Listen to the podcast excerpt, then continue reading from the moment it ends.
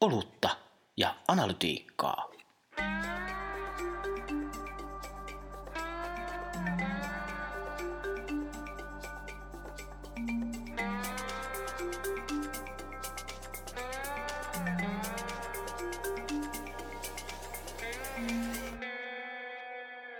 Ja sitten niin kuin miten integroidaan joku tämmöinen tuhottoman monimutkainen mittari sitten niin kuin tällaisen oikeaan ihmisorganisaatioon, on tosi vaikeaa. Ja monesti ollaan päädytty siihen, että kannattaa jopa käyttää väärää, mutta yksinkertaisempaa mittaria ihan vaan sen takia, että ihmiset ymmärtää ja osaa toimia sen kanssa. Olutta ja analytiikkaa. Tänään on erikoisjakso luvassa, nimittäin puhutaan onnistumisen mittaamisesta Netflixillä. Vieraana meillä on Ville Tuulos etänä suoraan Piilaaksosta ja yhteydet toimii hyvin nimittäin. Kerrotko Ville, tota, mitä sä siellä Netflixillä teet? Kiitos, kiitos. Mahtavaa, mahtavaa päästä mukaan ohjelmaan. Mä tosiaan Netflixillä äh, johdan koneoppimisinfrastruktuuria, joka nyt käytännössä tarkoittaa sitä, että yritän auttaa erilaisia data scientisteja Netflixillä olemaan tehokkaampia ja niin kuin ratkaisemaan firman ongelmia paremmin äh, koneoppimista ja kaiken maailman analytiikkatyökalujen käyttäen. Joo, kuulostaa tosi mielenkiintoista. Ennen kuin ruvetaan niin sanotusti louhimaan, niin tota, otetaan pienet olut hörpsyt. Kyllä, kyllä. Jaakolla ipaa ja mulle kävi niin, että mä unohdin, mutta mä otan tästä taskusta tota, tota, käsidesiä. Asian kuuluvasti. no niin. Oi, oi, oi, oi. Otas pienet savut. Mm. Joo, tämä on ensimmäinen kerta, kun mä oon unohtanut tämän, mutta... Lapsuuteni kesät. Mutta joo, siis tota, olemme siis tässä tota, koronan aikana tätä nyt, tätä jaksoa nauhoittamassa, niin, niin miten Ville toi korona näkyy Netflixin luvuissa, ja jos pystyt tai haluat, niin voit muutenkin kertoa, että miten näkyy mikä siellä on meininki. sanoa, että, että sitten niin kuin varmaan pitää odottaa osavuositulosta niin kuin kaikki muutkin, mutta onhan, onhan tämä nyt tietenkin erikoinen tilanne ihan kaikille. Että, että täällä ollaan, niin kuin, mäkin olen ollut kotona, kotoa nyt töissä jo varmaan tässä ainakin viikonpäivät ja tietenkin seurataan jännityksellä kovasti, että mihin tämä tilanne tästä vielä kehittyy. Saa nyt nähdä, että muuttuuko tässä maailma jotenkin fundamentaalisti vai ei. Joo, se on, se on kyllä mielenkiintoista nähdä vielä, että mitä kaikkia isompia trendivaikutuksia tällä on. Jotenkin Suomessa ainakin tämä mediaskenessä, kun mitä nopeasti tuossa ollaan kate, kateltu, niin aika vahvoja kasvulukuja ollut. Et selkeästi myös tämä ihmisten kotona olo on kuitenkin lisännyt jonkin verran ainakin täällä suunnalla sitä Joo, joo, kyllähän se nyt jotain, jotain asioita, joita niin kuin enää ei voi tehdä ollenkaan, ja taas toisia asioita, niin kuin nyt varmaan Netflix, jota nyt ihan, ihan pystyy vielä katsomaan kotoakin käsin karanteenin aikana. Kyllä, kyllä Mutta, ainakin. Itse, itse olen muun muassa siihen jopa syyllistynyt tähän mennessä. tota, se on, täytyy, täytyy se kiroukseksi ja kunniaksi myöntää, että tota, se on paha ajan vietä. Kyllä. Mennäänkö tuota, tähän onnistumisen mittaamiseen? Onko tota, sä et voi valottaa liikesalaisuuksia, mitä sä voit kertoa onnistumisen mittaamisesta Netflixillä? Joo, se on, se on to, tosi, tosi hyvä kysymys. Ja noin yleisesti niin kuin, ainakin ihmisille, jotka ei välttämättä tiedä Netflixistä noin sisäisesti niin paljon, niin Netflix on pitkään ollut jo kuuluisa siitä, että firmalla on niin kuin ehkä, ei ehkä enää nykymaailmassa niin erikoislaatuinen kulttuuri, mutta varsinkin joskus toistakymmentä vuotta sitten, kun julkaistiin ensimmäistä kertaa tämmöinen niin kulttuurimanifesti, niin se oli, herätti paljon kiinnostusta ja se on edelleen netissä ihan julkisesti saatavilla sekä alkuperäinen versio että sitten tämä uudempi versio tästä Netflixin kulttuurista. Ja, ja, ja, ja alusta asti idea on se, että, että on annettu tosiaan firmassa kaikille ihmisille paljon, paljon vapautta, joka tietenkin nykyään kuulostaa tosi normaalilta, mutta ehkä se Netflixillä vielä, varsinkin firman kokoon nähden, niin on ihan viety varsin äärimmilleen, prosesseja on todella vähän, mutta se, että mikä siitä firmasta oikeasti tekee, niin erityislaatuisen sisäisesti – ja yksi asia, joka tällainen ylätasolla tosissaan helpottaa, on se, että firmalla on tosi tosi selkeä fokus. Et jos ajattelee Netflixiä verrattuna moneen muuhun tämmöiseen tekkifirmaan, Facebookiin, Googleen, niin yleensä näillä kaikilla firmoilla on aika monta eri, eri, eri fokusaluetta. Siinä missä Netflix tekee tosi selkeästi vain yhtä juttua, että Netflix striimaa elokuvia ja telkkasarjoja ihmisten kotiin, ja se on tosi tietoinen valinta, että firma ei ole lähtenyt rynsyilemään tuhanteen eri suuntaan. Ja se, että miksi mä haluaisin mainita tämän tässä tähän niin kuin kontekstissa kysymykseen, että, että, että miten mitataan menestymistä, on se, että musta tuntuu, että se on ihan äärimmäisen oleellista, että firma ensinnäkin tietää, että mitä se haluaa tehdä ennen kuin aletaan edes niin kuin miettimään, että millä tavalla menestymistä voitaisiin mitata. Ja se on ihan hirveän oleellista, että kaikki firmassa tietää, että on enemmän vähemmän yksi kouli, mihin kaikki tähtää. Ja sitten voidaan lähteä miettimään mittareita sen ympärille. Miten toi niin kuin jos sitten niin ajatellaan tätä niin lähestymiskulmaa, että teillä on niin selkeä fokus siinä tekemisessä ja, ja, ja tota, mikä, mikä semmoinen niin kuin, ähm, on, onko olemassa jotain niin strategista lähestymistä niin mittaamiseen, vai onko se mittaaminen joku, joka syntyy tietyllä tavalla niin oheisprosessina siinä toiminnassa? Joo, hyvä kysymys. Itse asiassa niin kuin, mielenkiintoinen detaili on se, että Reed Hastings, firman perustaja, se tota, perusti firman, tosiaan Netflix on itse asiassa 20 vuotta vanha firma, että se ei todellakaan mikään uusi startup enää. Ja Reed Hastings oli tehnyt yhden softafirman ennen Netflixiä, ja, ja se oli itsellä tosiaan niin kuin aika tiukka tosiaan tämmöinen softafirma tausta. Lisäksi sillä on itsellä tosiaan niin kuin edukationaalista taustaa, että se oli niin kuin alusta asti kiinnostunut, että miten voidaan tehdä asioita datan ympärille ja mittaamisen ympärille. Et, et firmassa tosiaan sen sijaan, että se olisi vain niin jonain tämmöisen sivutuotteena vähän niin kuin välttämättömyyden pakosta tullut, niin se tämmöinen niin kuin datalähtöisyys ja asioiden mittaaminen on ollut ihan keskiössä aivan alusta asti. Mutta se tosiaan niin kuin mielenkiintoisesti tasapainottuu sillä, että kuitenkin toisaalta firmalla on tämmöinen tietenkin hyvin ihmisläheinen fokus, mikä on se, että nyt halutaan, halutaan viihdyttää ihmisiä, halutaan tehdä kontenttia, josta ihmiset tykkää. Ja sitten toisaalta ymmärretään se, että ei vaan pysty helposti muotoilemaan mittareiksi. Et toisaalta firma on ihan, ihan, ihan niin kuin kaulaansa myöten datalähtöinen, analytiikka, driven, mutta toisaalta taas sitten niin kuin ymmärretään, että monia tällaisia niin kuin ihmis, ihmismaailman, niin kuin, ihmismaailman liittyviä asioita ei pystytä helposti mittaamaan. Niin, siis jos niin kuin miettii, että kyllähän tuo niin kuin, ää, medialla on aika klassinen niin kuin, että vaikka kuinka pyrkistä ja yrittäisi ollakin niin kuin dataohjautuva, niin sitä kuitenkin semmoinen tietty määrä luovuutta on niin sanotusti pakko olla, että myös, myös syntyy sitä, niin, niin tavallaan ää, mit, miten paljon teillä pyörii ne kysymykset niin kuin tämmöisissä niin kuin, niin kuin sisällön tuotantoon, suunnitteluun, hankintaan liittyvissä asioissa, että onko ne niin kuin mittauksen alla vai on, onko ne niin kuin jotenkin tavallaan myös oheistuotteita sitten, tai, tai tavallaan mitkä tulee annettuna? Niin, y- hyvä kysymys. Se on tota, y- yksi asia kanssa, joka kannattaa huomioida Netflixistä, että Netflix on nyt varsinkin tässä viimeisen ehkä kolmen vuoden aikana kasvanut ihan tosi nopeasti ja erityisesti alkanut panostaa tosiaan omaan, omaan tuotantoon. Ja, ja siinä, missä monet tietenkin tämmöiset klassisemmat Hollywood-studiot on ehkä tuottanut ehkä niin kuin kymmenen elokuvaa vuodessa tai jotain sitä luokkaa, niin Netflix tekee saman jollain niin kuin kymmenkertaisella, ellei satakertaisellakin volyymillä. Mm. Ja, ja nyt niin kuin keskeinen haaste, tietenkin tässä tulee semmoinen niin tekkifirmatausta mukaan kuvioon, on kysymys vaan siitä, että miten voidaan tehdä tavallaan niin kuin sama asia, miten aikaisemmin, mutta vain isommassa skaalassa. Eli tavallaan laadullisesti ei haluttaisi yhtään kompromittoida just tämmöisessä luovuudessa ja siitä, että kuinka kiinnostavia nämä sisällöt on. Ei todellakaan haluta tehdä mitään kliinisiä tietokoneen tuottamia ja päättämiä sisältöjä, mutta toisaalta haluttaisiin tehdä samaa, mutta hirveästi enemmän. Ja myös niin, että ei välttämättä tarvitse palkata kymmentä tai sata kertaa niin kuin samaa ihmismäärää mitä aikaisemmin. Eli tässä se mittaaminen on hirveän oleellisessa osassa, että, että miten vaan niin kuin kaikkia prosesseja, ja niin kuin te nyt hyvin tiedätte tietenkin sielläkin päässä, että kuinka monimutkainen prosessi ja kuinka paljon erilaisia ihmisiä on mukana tällaisessa mediatuotannossa ja, ja vaikka leffojen tuotannossa, niin on niin kuin ihan valtava operaatio. Niin se, että niin kuin jokaista vaihetta tässä tässä prosessissa pystyy optimoimaan ja pystyy mittaamaan. Samaan aikaan niin, että sitten voidaan tarjota sitä oikeastaan enemmänkin luovuutta kuin aikaisemmin, kun ei tarvitse sitoa sitten taas niin kuin luovia, luovia ihmisiä taas niin kuin prosesseihin, vaan sen takia, että, että tosiaan saataisiin jotenkin pidettyä asioita kasassa. Että mun mielestä on tosi mielenkiintoinen kombinaatio tosiaan niin kuin tiukkaa mittaamista että sitten maksimaalista luovuutta.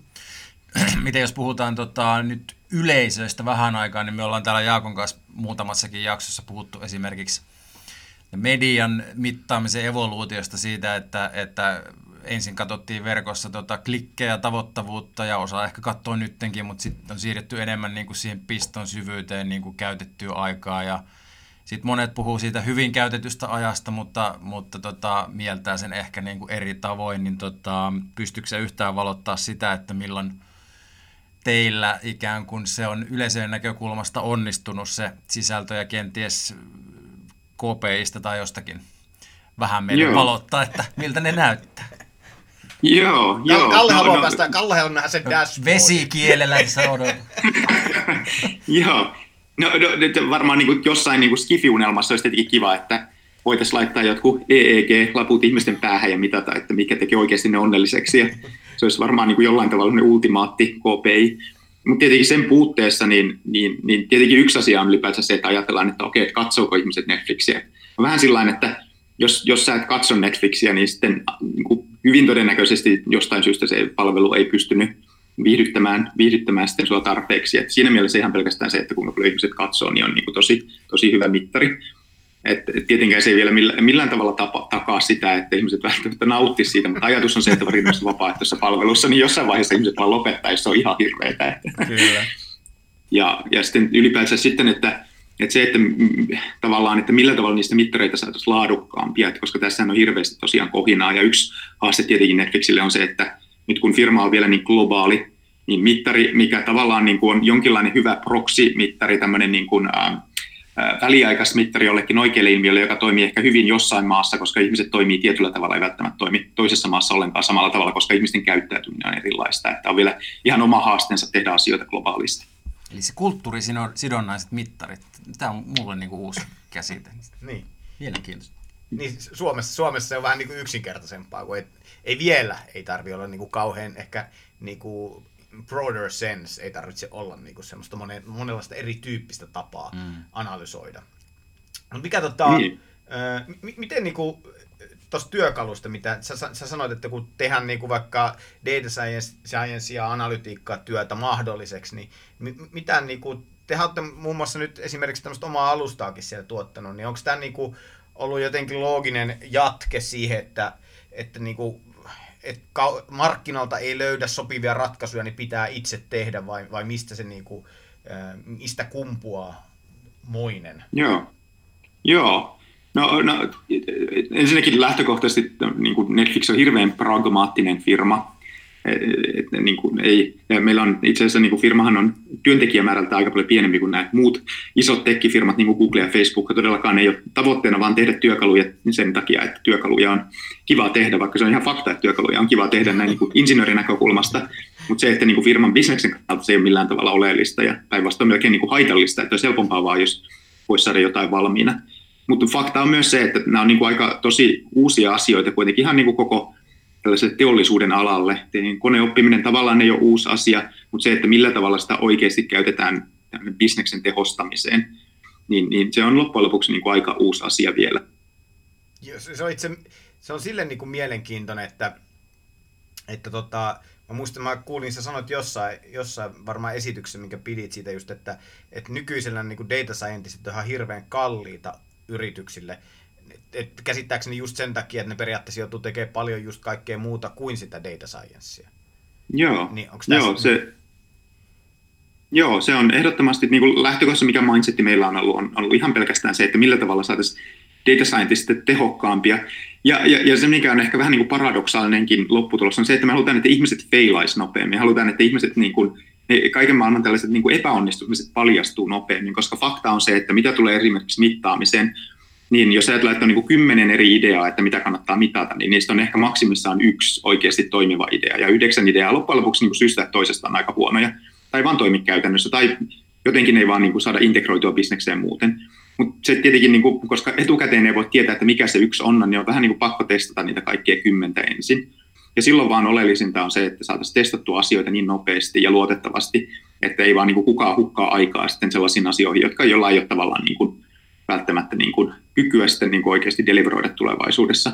Ja se on tässä niin kuin meidänkin platformi-ideana ihan puhtaasti vaan se, että millä tavalla pystytään näistä tosiaan kalliista, hienoista data scientisteista saamaan tehokkaampia niin, että asioita voidaan koittaa nopeasti ja sitten kun todetaan, että joku ei toimi, niin voidaan myös niin kuin lopettaa ne turhat projektit nopeasti. Avataanko vielä tässä kuuntelijoille, että mistä platformista nyt puhutaan? Joo, meillä on tosiaan open sourcena, jos menee Metaflow, M-E-T-A-F-L-O-W, 2 V, .org, niin, niin siellä on tosiaan sellainen, mikä, mitä mun tiimi nyt on värkännyt tässä pari vuoden ajan, mitä meillä käytännössä aika lailla kaikki data science, mitä Netflix tekee sisäisesti, ähm, niin pyörii, pyörii sen plättärin päälle. Ja se todellakaan ei tee mitään hirveän ihmeellistä, mutta se on ihan tämmöinen niin perus vasaroita ja nauloja data scientisteille, että ihan, ihan vaan niin saadaan tehtyä sellainen arkinen työ hyvin tämmöisessä realistisessa business-kontekstissa, ei niinkään akateemisessa kontekstissa, että haluttaisiin tehdä jotain innovointia, vaan millä tavalla ihan niin oikeita bisnestä autetaan data scientistille. Yes. Toi, toi, toi oli mun tosi, toi, tosi mielenkiintoinen. Mä, mä en ole koskaan oikeastaan edes ajatellutkaan sitä, että, että tehdään kymmenen mittareista yhdeksän epäonnistuu ja yksi ehkä jatkaa. Et siinä niinku, mun mielestä se niinku itselle vähän poikkeuksellinen idea, että vähän jotenkin ehkä itse lähestyy semmoista maailmasta, että jokainen mittari tavallaan onnistuu. Mulle, mulle tulee mieleen tuosta mun eräs vanha esimies, jolla oli niinku sata ideaa, joista 99 oli totaalisen paska ja se yksi oli ihan timanttinen. Se välillä otti hieman päähän.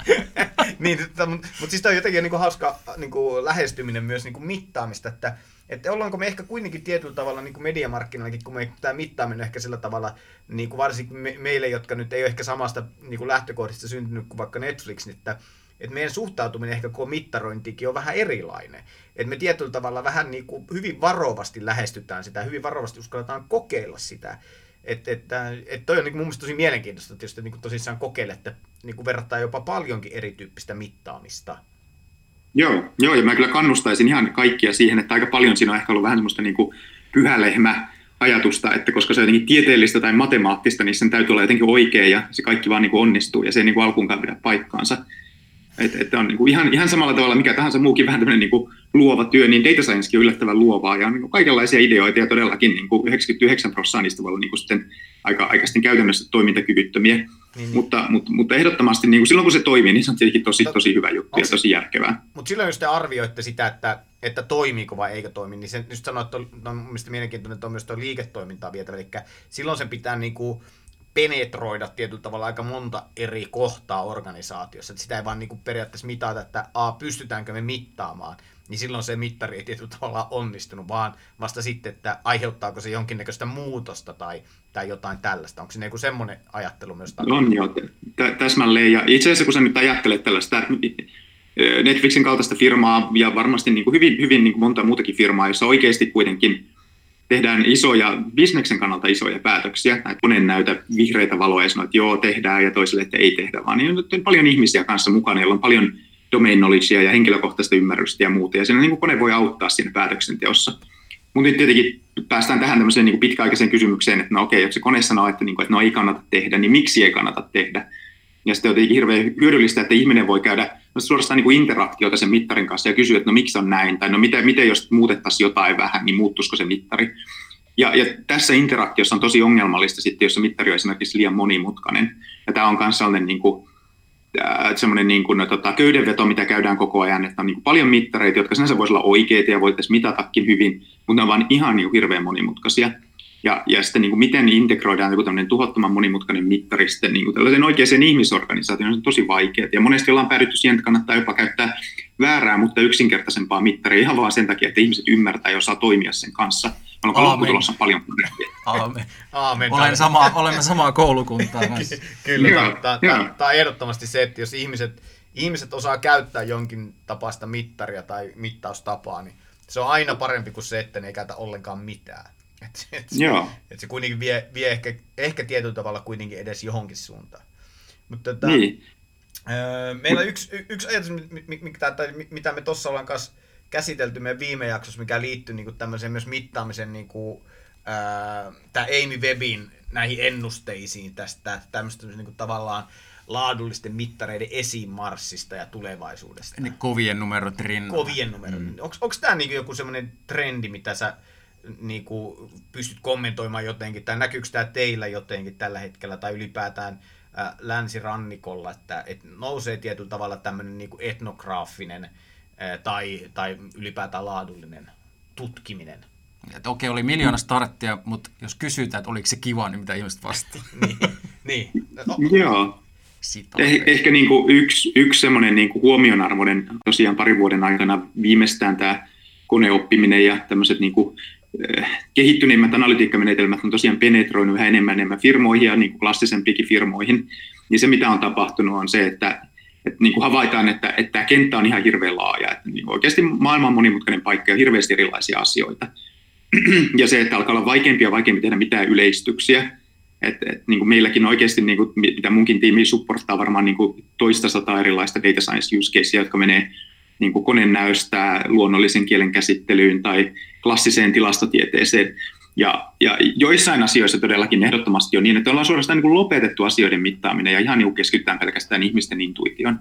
Ja taas toisissa asioissa ollaan niin kuin ihan selkeästi vaan niin kuin panostetaan entistä enemmän vaan tiukkaan mittaamiseen. Ja se todellakin riippuu tosi paljon vaan niin kuin use caseista ja se, että mitä halutaan saada aikaan. Ja mä luulen, että se tulee olemaan ihan keskeinen haaste nykyaikaisille firmoille, että vaan on riittävän riittävän tämmöinen niin kuin, ä, asiantunteva johto siinä, joka osaa sitten niin kuin ymmärtää ja päättää, että milloin kannattaa mitata ja milloin kannattaa ei. Ja, ja, ja milloin tosiaan voi luottaa ehdottomasti niin kuin pehmeimpiin mittareihin ja laadulliseen tutkimukseen ja ihmisten intuitioon. Ja milloin taas on todellakin järkevää, vaan tiukasti sanoa, että tässä on mittari ja tätä seurataan. Ja se, tosiaan tämä kenttä tulee vaan monimutkaistumaan tässä vuosien yli, koska ylipäätään vaan niin kuin maailma on monimutkainen paikka. Toi, toi, on erittäin hyvä pointti, että se vaatii myös tietyllä tavalla johtajuutta, että mi, miten, miten, tätä, miten edistetään tätä toimintaa, koska se on tietyllä tavalla ehkä vähän semmoinen, ää, niin kuin todettu pari kertaa jo tämänkin aikana, ja me ollaan varmaan Kallen kanssa näissä aikaisemmissa jaksossakin puhuttu siitä, että tämä on kuitenkin vähän niin kuin villilänsi tämä koko mittaaminen ja analytiikka, että, se, että, että mistä se on niin kuin lähtenyt liikkeelle, että jos ajatellaan sieltä jostain niin kuin verkkoanalytiikan kehittymisestä ja missä me niin kuin tällä hetkellä ollaan, että varmaan niin kuin, se on aika luonnollistakin, että, että, että se on niin kuin, vähän niin kuin rönsyily vuosien saatossa, mutta tuossa on niin kuin hyvä pointti, että millä tavalla sitä, et, ja millä tavalla sitä pitäisi johtaa ja toisaalta missä on sellaiset näkemykselliset johtajat, jotka sitä pystyy johtamaan. Miten, miten, niin te, miten vaikka teillä menee?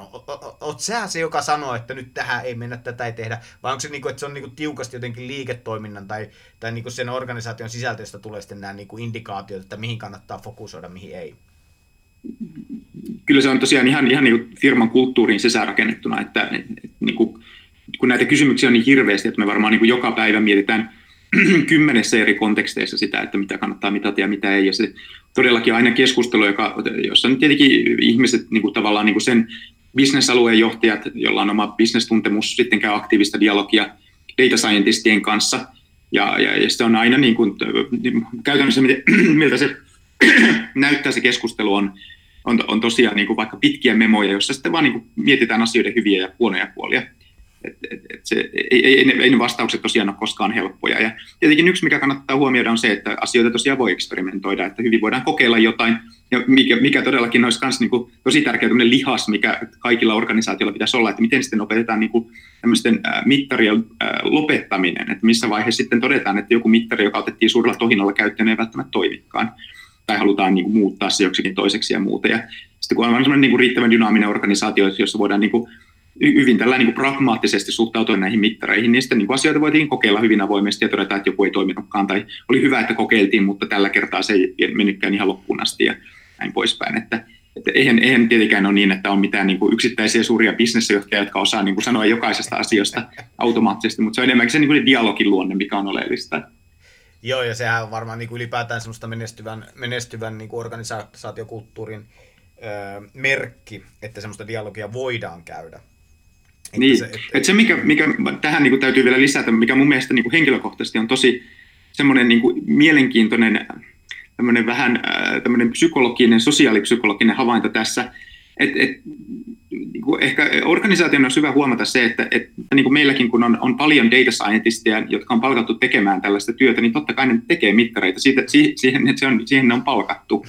Jolloin, ja, ja se niin kuin välttämättä se aina idea ei ole se, että niitä mittareita tehdään sen takia, että että, niitä just niin kuin firma just pakottavasti tarjoaa, vaan ihan vaan sen takia, että niin kuin, koska, koska on se tyyppisiä ihmisiä, jotka niitä tekee ja niitä on hauska tehdä ja sen takia ne vaan niin kuin, tavallaan semmoinen niin kuin mylly pyörii siinä, että, että se ajatus siitä kanssa, että ne mittarit jotenkin niin kuin emerkoituisi jostain välttämättömistä bisnestarpeista ja ne reflektoisi jotain todellisuutta, niin se ei ollenkaan pidä paikkaa. Sen loppujen lopuksi ihmisethän tekee niitä mittareita ja ihmisillä on omat motivaatiot ja, ja omat insentiivit sitten niin kuin tehdä ja käyttää erilaisia malleja ja milloin käytetään simppeliä malleja ja milloin käytetään monimutkaista malleja ihan vain sen takia, että se on jännä kokeilla jotain uutta menetelmää. Ja mun mielestä se on ihan fine ja se on todellakin niin kuin terve, terve osa organisaatiota, että osa ihmisistä innokkaasti data scientist puskee erilaisia mittareita ja toinen toistaan ihmeellisempiä hilavitkuttimia, mutta sitten taas sitä pitää tasapainottaa sillä, että firma on riittävän valaistunut sille, että niin kuin kaikki ei välttämättä kannata oikeasti ottaa käyttöön, mutta kaikki kannattaa testata.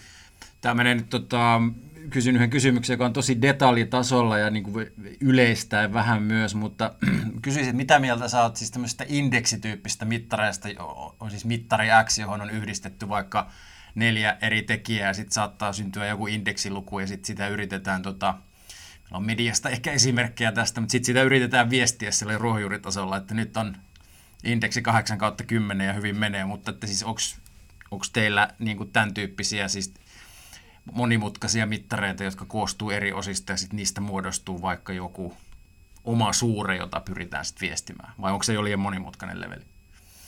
No meillä on ihan niin kuin koko spektrumin laidasta laitaan. Toisessa päässä on ihan niin kuin tosiaan simppeleitä mittareita, joita pystyy tosiaan tekemään niin kuin lautasliinan taakse, ihan vaan niin kuin summata, että montako tuntia ihmiset on katsonut Netflixiä. Ja toisessa ääripäässä meillä on itse asiassa niin kuin yksi, yksi monimutkaisemmista asioista, joka nyt on tietenkin niin kuin hauska mainita ehkä tässä kontekstissa, on se, että jonkinlaisen niin kuin actionin vaikuttavuuden mittaamista, että niin kuin firma tekee jonkinlaisia toimia ja sitten halutaan mitata sitä, että onko näillä toimilla mitään vaikuttavuutta. Että suurin osa firmoista ei ne vaan niin kuin passiivisesti observoi maailmaa, vaan ne aktiivisesti tekee jotain ja, ja sitten halutaan mitata, että vaikuttiko ne teot johonkin. Ja sitten niin kuin hirveän keskeinen kysymys tässä on se, että, että oliko se juurikin täsmälleen se teko, joka aiheutti sen mittarin muutoksen vai joku muu muutos maailmassa, joka on niin kuin ikiaikainen kausaliteetin kysymys. Ja se, miksi mä halusin mainita tämän kausaliteetin, on tässä, että se kausaliteetin mittaaminen on äärimmäisen, äärimmäisen vaikeaa ja yllättävän monimutkaista. Ja se on niin kuin tavallaan melkein se toinen ääripää mittareissa meilläkin, että meillä on itse asiassa melkoisia niin kuin maailmanluokan scientisteja miettimässä näitä kausaliteettikysymyksiä, ja ne monesti ne mallit on todella monimutkaisia, ja ne on niin kuin tavallaan tieteellisesti täsmälleen oikea tapa tehdä asioita, ja sen takia joissain tilanteissa me halutaan ihan niin kuin tosiaan hampaa tirvessä mitata kausaliteettia oikein, mutta ne on äärimmäisen niin kuin, vaikea selittää ja äärimmäisen vaikea tulkita ja ymmärtää, ja se on tosiaan toinen ääripää. Ja sitten toisessa ääripäässä niin kuin, tosiaan ymmärretään se, että edelleen olisi kiva esimerkiksi ymmärtää, sitä, että jos tehdään Stranger Thingistä seuraava seasoni, että aiheuttaako se sen, että ihmiset katsoo Netflixiä enemmän, mutta sen niin kuin aiheuttavuuden ja tämän kausaliteetin mittaaminen voi olla tosi vaikeaa. Ja niissä tilanteissa sitten voidaan käyttää simppelimpiä mittareita. Mä, mun, jos mennään niin ihan spesifisti niin tota, tai spesifimpiin kysymyksiin niin tämmöisen media, median niin tulevaisuudesta myöskin, niin te, te olette tehneet jonkin verran kokeiluja näillä tämmöisillä niin pelillistävillä, pelillistävillä niin sisältöformaateilla – ää, tota, Black Mirrorissa taisi olla tämä yksi, yksi, yksi erikoisjakso, niin oliko siinä niinku ajateltu vaikka, niin, oliko siinäkin vähän tämmöistä, niinku, pyrittikö sitäkin mittaamaan tietyllä tavalla tälle vähän enemmän monimutkaisesti, että minkä tyyppistä aiheuttaako jotain uusissa käyttäjäryhmissä jotain tiettyä käyttöstä, vai, vai oliko se niinku kylmäperistä vaan, että paljon tuntia tulee? Et... Joo, kyllä se on enemmänkin niinku, itse asiassa Netflix, jota tietenkin on vaikea nähdä ulospäin, mutta me niin kuin koko ajan ajetaan varmaan satoja erilaisia eksperimenttejä käyttöliittymässäkin. Ja, ja, ja varmaan niin kuin just tuon tyyppiset uudenlaiset kontentit on niin kuin yksi tapa vaan niin kuin vähän eksploroida sitä, että millä tavalla erilaiset kontentit ja minkälaisiin ihmisiin ne vetoaa ja, ja niin poispäin. Lähtökohtaisesti firma on enemmänkin tosiaan keskittynyt pitkän, pitkän aikavälin metriikoihin ja siihen, että millä tavalla pitkällä aikavälillä – tosiaan ihmiset pysyy palvelun käyttäjänä ja nauttii Netflixistä entistä enemmänkin, enemmänkin kuin siihen, että yritetään vain lyhyellä tähtäimellä optimoida jonkun seuraavan kvartaalin numeroita. Toi, toi, toi on hyvä pointti. Mä muistakin se, se klassinen esimerkki taitaa olla myös, joskus kuulin jossain tilaisuudessa sitä e-mail-markkinoinnin vaikutuksesta ja siitä, että kuinka se itse asiassa taisi tästä jossain teidän, teidän tutkimukset se vähenti Netflixin kulutusta verrattuna ää, niin kuin esimerkiksi vaikka in-app-notifikaatoihin, joka tosiasiallisesti lisää sitä kulutusta. Jotain tämän tyyppisiä muista myös nähneeni, mikä on toisaalta ihan mielenkiintoista, jos niin markkinoinnikin alueelle miettii, että minkälaisia toimenpiteitä ja miten markkinoinnin toimenpiteitä kannattaa mitata. Joo, joo, joo, ja sehän on tietenkin toinen mielenkiintoinen pointti on siellä, että se, että kun ihmisiltä itseltään kysyy, mistä ne tykkää, tai kun katsoo vaikka Redditin kommentteja asioista, että ihmiset saattaa hyvinkin vokaalisti sanoa, että joku asia on ihan hirveätä, mutta sitten se ei jotenkin vaikuta toimintaa yhtään. että se on tosiaan vaikka tietynlaista kontenttia, ja kaikki sanoo, että ihan hirveätä, että ei tällaista kukaan katso, ja sitten ihmiset katsoo ihan kuitenkin himona, että se on niin mielenkiintoinen dilemma siitä, että, että, että tosiaan, että onko se se niin käyttäytyminen, jota mitataan, vai se, että mitä ihmiset sanoo, mitä mitataan. Meillä on Suomessa tämä sama ilmiö, että en lue iltapäivälehtiä enkä varsinkaan seiskaa. niin, niin, täsmälleen, täsmälleen. tätä samaa. Pitäisikö me ottaa tämmöinen viimeinen closer, closer niin tulevaisuudesta? E, nyt, nyt on ennustajahattu annettu sulle ja, ja tietyllä tavalla niin kuin, tota, ää, kysymykseen siihen, että mit, miten näet niin kuin analytiikan roolin tulevaisuudessa? Kasvaako se? Kasvako mittaaminen ylipäätään, kaikkea mitataan entistä enemmän tulevaisuudessa vai, vai, vai muuttuuko se enemmän jotenkin niin kuin henkilökohtaisesti, että ihmiset oikeasti enää vaan seuraa jollain tietyllä taso, tasolla vaan niitä tasan tarkkaan niitä omia juttuja, mitä ne duunissa tekee, sitten tämmöiset niin geneerisemmät yleis, yleismittarit ehkä jää vähän vähemmälle roolille. Joo, ja kyllä mä lähtökohtaisesti uskon siihen, että varmasti mittaaminen tulee pelkästään kasvamaan, mutta samaan aikaan mä uskon, että se mittaaminen arkipäiväistyy. Että se, että samoin myös kaikki koneoppimiset ja tällaiset niin hienommat data science-jutut, niin ne vaan arkipäiväistyy. Että, että siinä, että missä niin kuin ehkä tyyliin 30 vuotta sitten niin kuin tämä keskustelu olisi voinut olla tietokoneista, että niin muuttaako tietokoneet kaikkea. Ja no tavallaan ne muutti, toisaalta ne vaan niin kuin arkipäivästi. Ja mä luulen, että mittaamisessa käy ihan samalla tavalla, että, että, että niin kuin mittaaminen, mittaaminen monilla alueilla muuttuu helpommaksi ja, ja tosiaan data on enemmän ja sen semmoista. Mutta toisaalta niin kuin ymmärretään, että ei se loppujen lopuksi ole mikään niin kuin holy grail, että se ratkaisee kaikki ongelmat. Tosiaan erilaisia mittareita tulee ja menee, ja, ja, ja niitä ehkä toivottavasti tietenkin niin kuin ihmiset oppii sitten paremmin myös käyttää, ja ennen kaikkea organisaatiot. Mä luulen, että se niin kuin yksi suurimmista haasteista ennen kaikkea seuraavan tyyliin kymmenen vuoden yli tässä. Tosiaan niin kuin organisaatioille vaan niin kuin oppima, oppia käyttämään just tällaisia ihan yleisesti niin kuin data science-organisaatioita resurssina, et sen sijaan, että se on nyt vaan niin kuin joku tämmöinen norsulluutorni, joka sitten niin kuin hienosti tekee uusia tekoälyjuttuja, niin, niin ymmärretäänkin, että se on siinä yksi bisnesfunktio, tosi oleellinen bisnesfunktio tai support-funktio kuin, kuin moni muukin, ja, ja, ja sitä sitten niin kuin opitaan tehokkaammin ja tehokkaammin hyväksi käyttämään. Et, et kyllä mä olen sen suhteen niin kuin hirveän, hirveän optimistinen, että nämä asiat tulee vaan niin kuin siinä mielessä kasvamaan vaan tärkeydessä, mutta toisaalta ei niin, että kaikki muuttuu ihan erilaiseksi. Ja mä luulen, että varsinkin sitten kun asiat arkipäiväistä, niin ymmärretään myös sitä yhä paremmin, että kuinka hieno asia tämmöinen ihmisen intuitio on, on monessa kontekstissa ja on niin kuin harvinaisen fine niin kuin tehdä jotain päätöksiä että ihan vain intuitio ja, tai jonkinlaisen niin kuin moraalisen selkärangan perusteella, eikä vaan asioita tai mittareita seuraten. Tämä on erittäin hieno closer. Erittäin hieno closer. Tota, Ville, erittäin paljon kiitoksia, että tulit vieraaksi tota, meidän podcastiin. Haluatko Kallella, onko se jotain? Ei, oli todella mielenkiintoinen keskustelu. Tästä voisi tehdä niin kuin paljon pidemmänkin, mutta siis Kyllä. kiitos tosi paljon. Joo, Joo kiitos, kiitos, että sain olla mukana. Joo, ja ehdottomasti hauska tota, jutellaan seuraavassa mahdollisessa jatkojaksossa, jos vielä keksitään vielä parempia kysymyksiä tulevaisuutta kohden, mutta tota, tässä vaiheessa ää, erittäin paljon tsemppiä myös sinne länsirannikolle koronan karanteenien keskelle, ja, ja tota, me, ja, me jatketaan taistelua täällä kylmässä Pohjolassa. Joo. No niin, kiitti, kiitti, moro. Seuraavaan kertaan. Moi moi.